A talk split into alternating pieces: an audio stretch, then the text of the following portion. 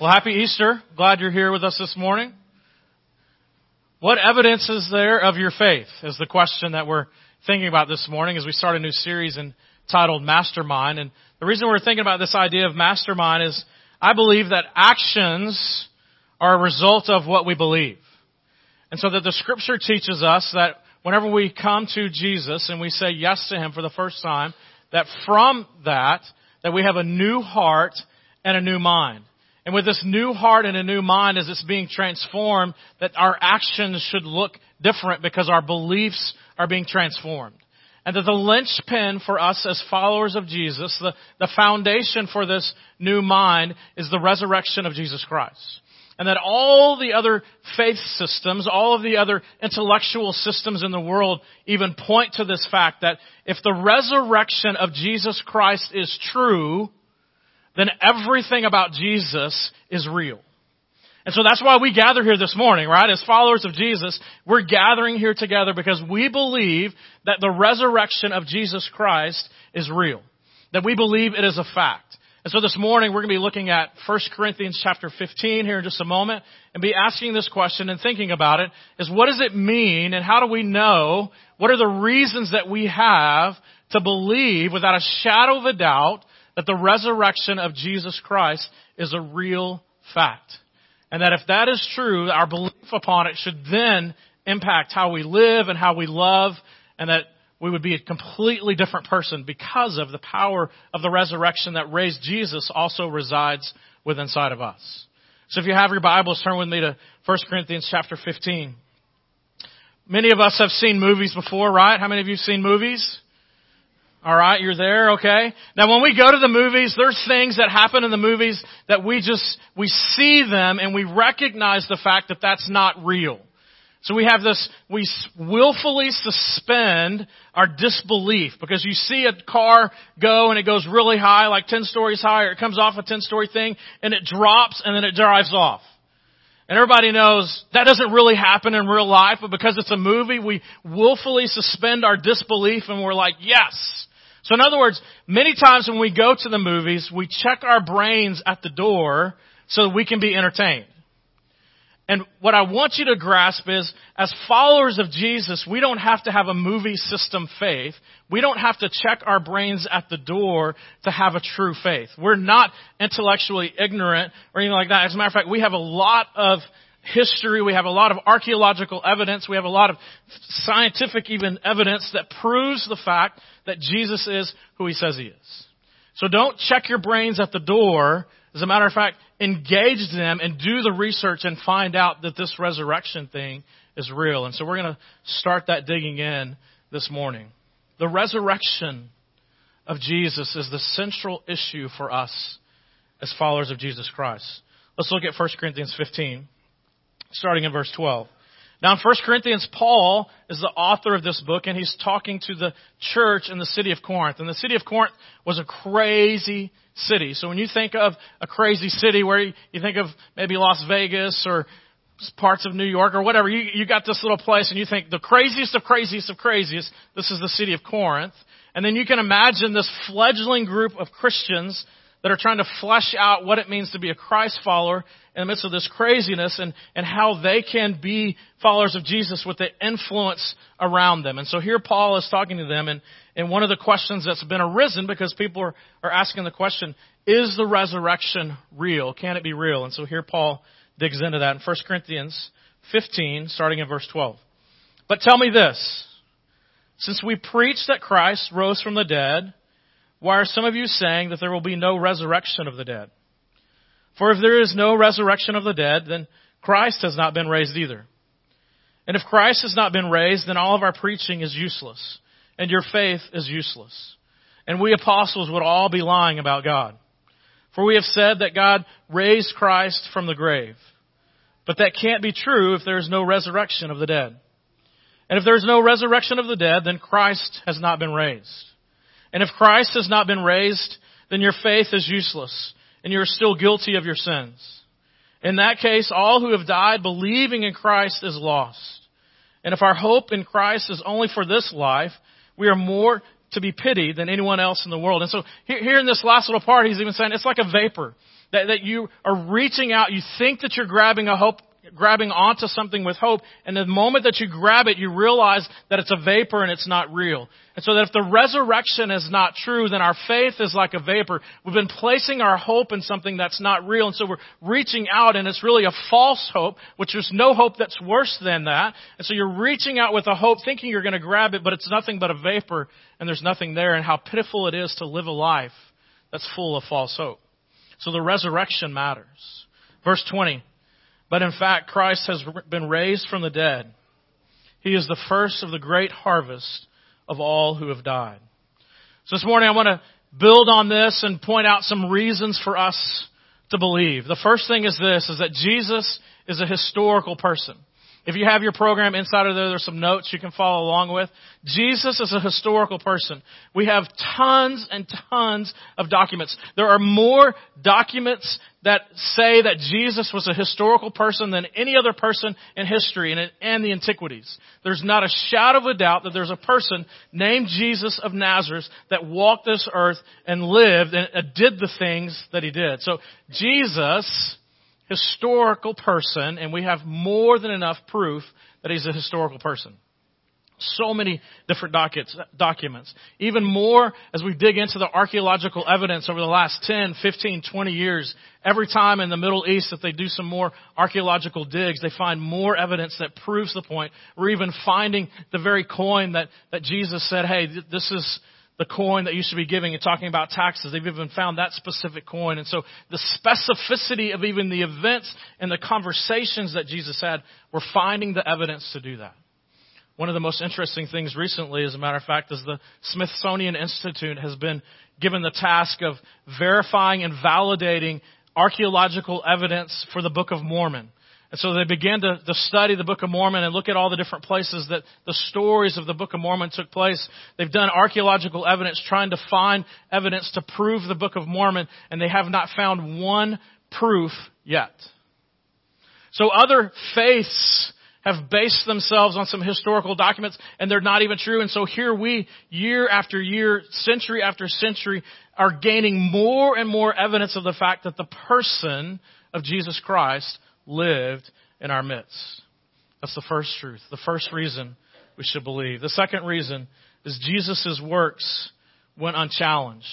Now Jesus did all kinds of things. So he healed people. He made the blind see. He made those that had arms atrophied. He brought them to full life. He cast out demons. All kinds of different things were there. And so there were bunches of eyewitnesses to the works that he did. And so they couldn't question the validity of the work that he did. They questioned by which authority he did it.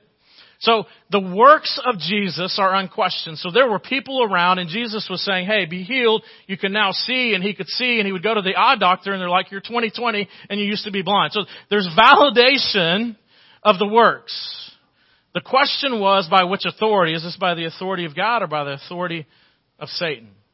And so there's the question is there of the works of Jesus are unchallenged. Even in Acts chapter 2, the first sermon of the New Testament, Peter gathers the throws of people around that are there to celebrate Pentecost. And Jesus says that you have attested to, you have seen the works of Jesus. And the people said yes. The works of Jesus are unchallenged. The third thing that I want you to see is that Jesus' character was unquestioned.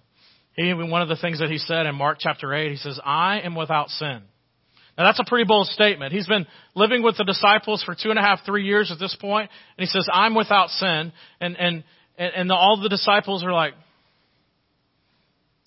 yeah, that's right.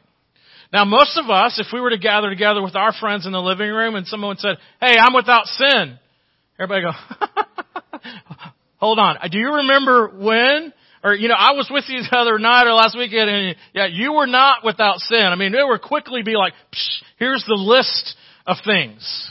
Right? If you have kids, they're gonna have, they're gonna tell you the list of sins, okay? And so you've got a list of sins. And so Jesus says, I am without sin. And those that knew him best looked at him and said, you're right. His character was unchallenged.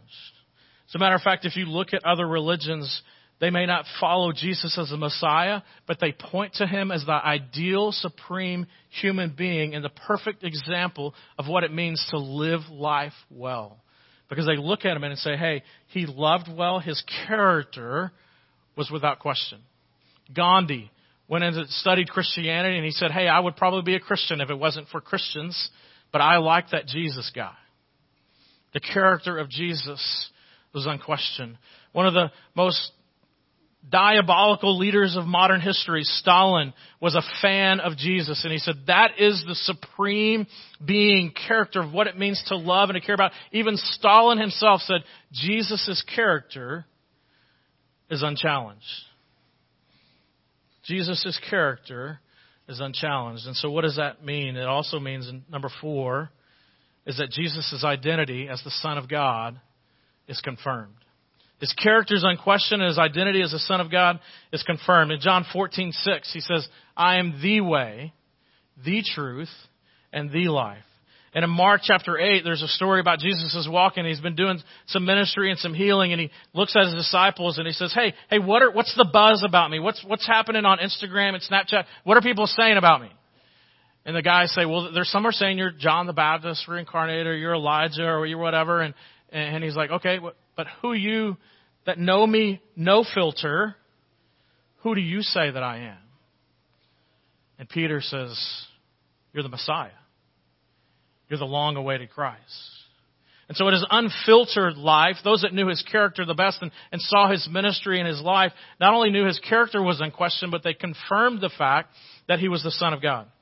And in, Matthew, in Mark chapter 9 verse 7, they Peter, James, and John had an opportunity at the Mount of Transfiguration to, to spend some alone time with Jesus, and they were spending that alone time, and God showed up in their midst.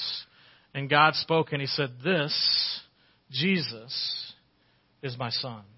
Again, confirmation for them. Over 700 plus Old Testament prophecies fulfilled. Every prophecy to the minutia, minute detail has been fulfilled in the person of Jesus Christ. Even this guy, Pliny the Younger, whose uncle was Pliny the Older. Cool names, huh? You're the older Pliny, I'm the younger Pliny. So there's his name. And Pliny the Younger in 111 AD wrote to a Roman emperor because he was responsible for, for doing away with the people of the way. And so Pliny the Younger is sending a note to the Roman emperor and he's saying, listen, this people of the way are different than any other group. And here's some of the descriptions. He said, hey, they meet at dawn every day. They worship this Jesus guy as a God, and they love well. They're known in the community for how they love each other and they love people in the community, and they won't bow down to any other God or any other person and won't give money to the Roman emperor. Even under the threat of death. The people of the way were so moved in the early church that they knew and they understood. They were the closest ones to the resurrection. If the resurrection wasn't a historical event, if Jesus wasn't a historical person, early on that movement would have fallen away. But we see from the character and from the identity of who Jesus is and how the people of the way moved confirmation that he was the Son of God. The fifth thing I want you to grasp is that Jesus' death is undisputed. There's several different theories to try to pass away what happened at death. One is the, the swoon theory. And the swoon theory is, is that because of the excruciating pain and the excruciating experience of the resurrection, of, of the cross, that Jesus passed out. But what we know is, as doctors and everybody has kind of studied this, that the Romans were the best at crucifying, and crucifixion was the worst of the worst deaths. And so crucifixion isn't that you're going to be dying by, by being beat up or whatever. You're going to be dying through suffocation. And so you're put on the cross and they would put these nails through your wrists right here and hold you on and then nail you through your feet and you're kind of bent like this. And so that every time that you need to catch breath, so any of you that have struggled with breathing anyway, you understand this. And so he's here and he has to pull himself up to catch a breath. So that every time that he's pulling himself up, the pain and the agony in the wrists and that has to push himself up through the feet, he's feeling that. Of course, he's already been beaten 39 times with lashes. And those lashes, every time that they go around, they wrap around and there's bone and there's metal in there. And so it wraps around and it, one, it beats you, but then it also rips away flesh. And so 39 lashes, the reason they don't do 40 because they had proven over and over that 40 kills you. So let's stop at 39. So Jesus had been lashed 39 times, ripped apart. He's standing on the cross and every time that he needs a breath, he's pulling himself up and then drops again for a little bit longer. So the very worst way that you can possibly die, Jesus is on the cross. And so these guys that were the Roman soldiers understood and knew exactly when someone would die. And so they came to Jesus at the, at the time that they were inspecting Jesus, and Jesus had just cried out, Tetelestai, which means it is finished. And the scripture says he breathed his last. And soon after that, the Roman soldiers walked up and they checked on him because usually what they would do whenever it began to get dark and someone wasn't dead, they would break your legs so that you would drop and you couldn't push up anymore so you would suffocate faster. So that the Roman soldiers walked up to Jesus and realized he wasn't breathing, so they didn't break his legs, which is another fulfillment of prophecy. And so they took the spear and they punched him in the gut over here, and immediately water and blood came out, which doctors tell us that that's probably the pericardial sac, which proves that he was dead. So our Jesus, our living Savior, was dead. He wasn't passed out. He wasn't really exhausted. He was dead. And so they wrapped him in burial clothes and they put him in the tomb and he, he spent the night there. The swoon theory is proven. And then, and then also the Roman guards would have to stand in front of the stone, and the stone would take five people, soldiers, to move it and to roll it into place. And at the very moment that they would roll it into place, then they would seal it, and then they would put the Roman emperor's insignia upon it. It was sealed, and it was put shut, and those guards were there guarding that tomb with a threat of life or death. If something happens to that tomb, it's death for the soldiers. And so they're going to do whatever they can possibly do to guard and protect that tomb. So the swoon theory is, is that Jesus passed out, took the grave clothes off, and somehow in the middle of the night, knock, knock, knock, and convinced the soldiers to join with him and to move. I imagine if there was a knock, knock, knock on that thing, the soldiers are like, I'm out, peace out, dude, I'm gone. Get me to Florida or something. I mean, they're moving, they're getting out of there. And so the ridiculousness of that theory is there before you. He didn't pass out. He didn't open the door. As a matter of fact, it would take five to, to roll it. They say it would take 20 to 25 to roll it out of the depths of the groove to get it out. The other theory is one of the wrong tomb, that the disciples had just been there the night before and had been a part of the burial, and that the, the very next morning that they went to tomb 401 instead of 501. And they forgot where they buried Jesus. And I guarantee you, they didn't forget where they buried Jesus. And so, the wrong tomb. And then the other, the other theory is that the disciples stole the body. So there was 12 of them and they got together and they all stole it. And, and that they were like, hey, let's cut, get together. Let's do a little blood, blood brother thing and just, let's just come up with this theory that we've, that Jesus has been resurrected and we won't tell anybody where Jesus is actually buried at and we'll, we'll pay off the Roman soldiers and we'll create this elaborate hoax and, and, and you know what, it may cost us our life, but let's just go to the end of our life and, and, and not tell anybody. Listen, I've told some white lies. Sorry in my life, and none of them are worth dying for. And I don't know about you, I mean, you may have done some doozies of lies, but I guarantee you, if your life is in front of you, you're probably going to be like, okay, I, I give up. I mean, me, if you like pull my fingernails out, I mean, I'm, I'm done, you know. And these guys, Peter crucified upside down. People beheaded the excruciating pain with which they went through, and none of them, none of them said, eh, Let me tell you a secret. We stole his body. Nobody said that. The disciples didn't steal the body of Jesus. His death is undisputed. And then, sixth, Jesus' resurrection is intellectually and legally convincing. In the court of law, you need two to three witnesses to prove that something is true. And so we have predictions in the Old Testament. Even Jesus himself predicted, hey, I'm going to die and I'm going to raise again. Look at 1 Corinthians chapter 15 and verse 3. Thinking about the idea of witnesses. Here Paul says, I passed on to you what was most important, what has also been passed on to me. Christ died for our sins, just as the scripture said, the prophecy. He was buried and he was raised from the dead on the third day, just as the scripture said, prophecy. He was seen by Peter. He was an eyewitness and by the twelve. And after that, he was seen by more than 500 of his followers at one time. In other words, they had church. There was church going on and Jesus is standing front talking and people are like, I see the resurrected Jesus. So there's not just three witnesses, there's now 512 witnesses already of people seeing Jesus. He's like, I'm going to go above and beyond. I know what the legal thing says. I know what the intellectual thing says. You need three witnesses. I'm telling you, I'm going to give you abundance of proof that I was once dead, I was once buried, and now I'm walking with you. An abundance of proof. Most of them who are still alive, though some have died. There's been a, there was seen by James, his brother, and later by all the apostles. And last of all, as though I had been born at the wrong time, I also, Paul, saw him. And I'm the least of the apostles. In fact, I'm not even worthy to be called an apostle after how I have persecuted the church. Now, in the early church, centered in Jerusalem. And so as a church for the first 20 to 25 years is, is centered in Jerusalem, and that's where a lot of Jesus' ministry was in Jerusalem and surrounding Jerusalem.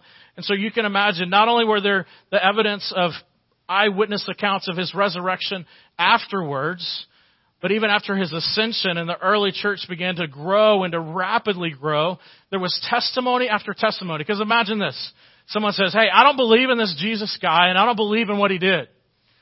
And so most of his ministries in Jerusalem, people are saying, hey, well there's Sally over there. Let's, hey Sally, Sally, come up here. Tell your story of life change when you reached out in the midst of the crowd and touched Jesus' cloak and you were healed. See, there were, there were witnesses, the very people that were healed, the very people that were changed in the early church, they had eyewitness account after eyewitness account. And so in those early moments when they're saying, hey, I don't know about this Jesus guy, they say, hey, hey, hey, Matt, come tell us about that time that your five friends brought you on a mat and dropped you through the ceiling and like, and you, Jesus said, hey, what are you doing here, dude? And he's like, I want to walk. And he's like, get up and walk. And he walked. And, and to tell that story, and people were like, whoa, that's cool. Do you have a YouTube of that? You know? And so this time after time, these eyewitness accounts that verify that Jesus was alive and that the resurrection happened and the, the movement of God. Even the conversion of Saul. Saul was the most adamant persecutor of the early church. He was the student of all students of the Jewish way, and so he was adamantly pursuing. As a matter of fact, he was, they said that he was the top murderer of the Christians in the early church. He was getting certificate after certificate after certificate to pursue husbands, to pursue families, and to eradicate them because they convert, converted to Christianity. And so here's a guy who was adamantly opposed to the church, who was adamantly opposed to the person of Jesus Christ, encountered the risen Christ, and his direction completely changed. His life, which once had been about persecution of the church in Jerusalem, now became about expanding the church beyond Jerusalem and his encounter with him. The evidence is overwhelming for the resurrection of Jesus Christ.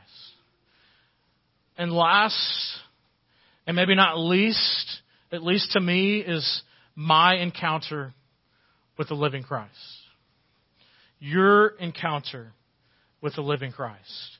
That you have encountered the risen Savior and what he has done and the transformation that he's had in you. That Saul has had a conversion, but our prayer is, is that you've encountered the same risen, resurrected Christ and you have been once going this direction, but because of your encounter with the resurrected Christ, you're now moving in the way of this direction.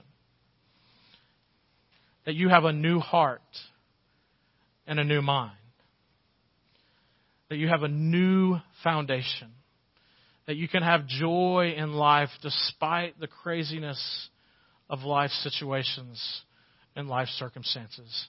The verse that the kids quoted so well earlier, John 3:16, for God so loves the world that he gave his one and only son, that whosoever believes in him shall not perish but shall have eternal life. God sent his son into this world not to judge the world or condemn the world, but to bring life So many times as Christians, we and others in the world think that Jesus came and that as Christians that we're talking about Jesus to judge and to condemn. In reality, we're saying, put yourself in front of the resurrected Christ and find life. For there is no condemnation for those that are in Christ Jesus. There's just life. And in Hebrews 10:16, this is the new covenant I will make with them after that time, after the resurrection, says the Lord. I will put my laws in their hearts, and I will write them on their minds. You will have a new heart and a new mind. Over the next few weeks, we're going to be thinking about this idea, and again, the linchpin of our faith. The very thing that what we believe and what we say and what we do hinges on this truth. And if this truth is not true, then we shouldn't be here today. So by you being here today, you're saying, I'm at least investigating this truth. So here's what I want you to do is you're investigating or thinking about it and you're like, hey, this is, this is a lot of information in a short amount of time. Read the case for Christ. Read the case for Easter. Read the demand, the evidence that demands a verdict. There's several different books of intellectual people that are much smarter than I am that have studied this for the sole purpose to prove the fact that Jesus did not live and was not resurrected. And these guys and women have studied it deep and have looked into all the evidence and looked into the documents and, and looked and studied and come around even fought with it and finally come to the point where they say, there's not with a shadow of a doubt, I want to prove this wrong. But I can't. There's no doubt that Jesus resurrected from the dead. So what? If I believe in that, how will my actions with a new heart and a new mind change? Let's pray together. Heavenly Father, we thank you for the resurrection.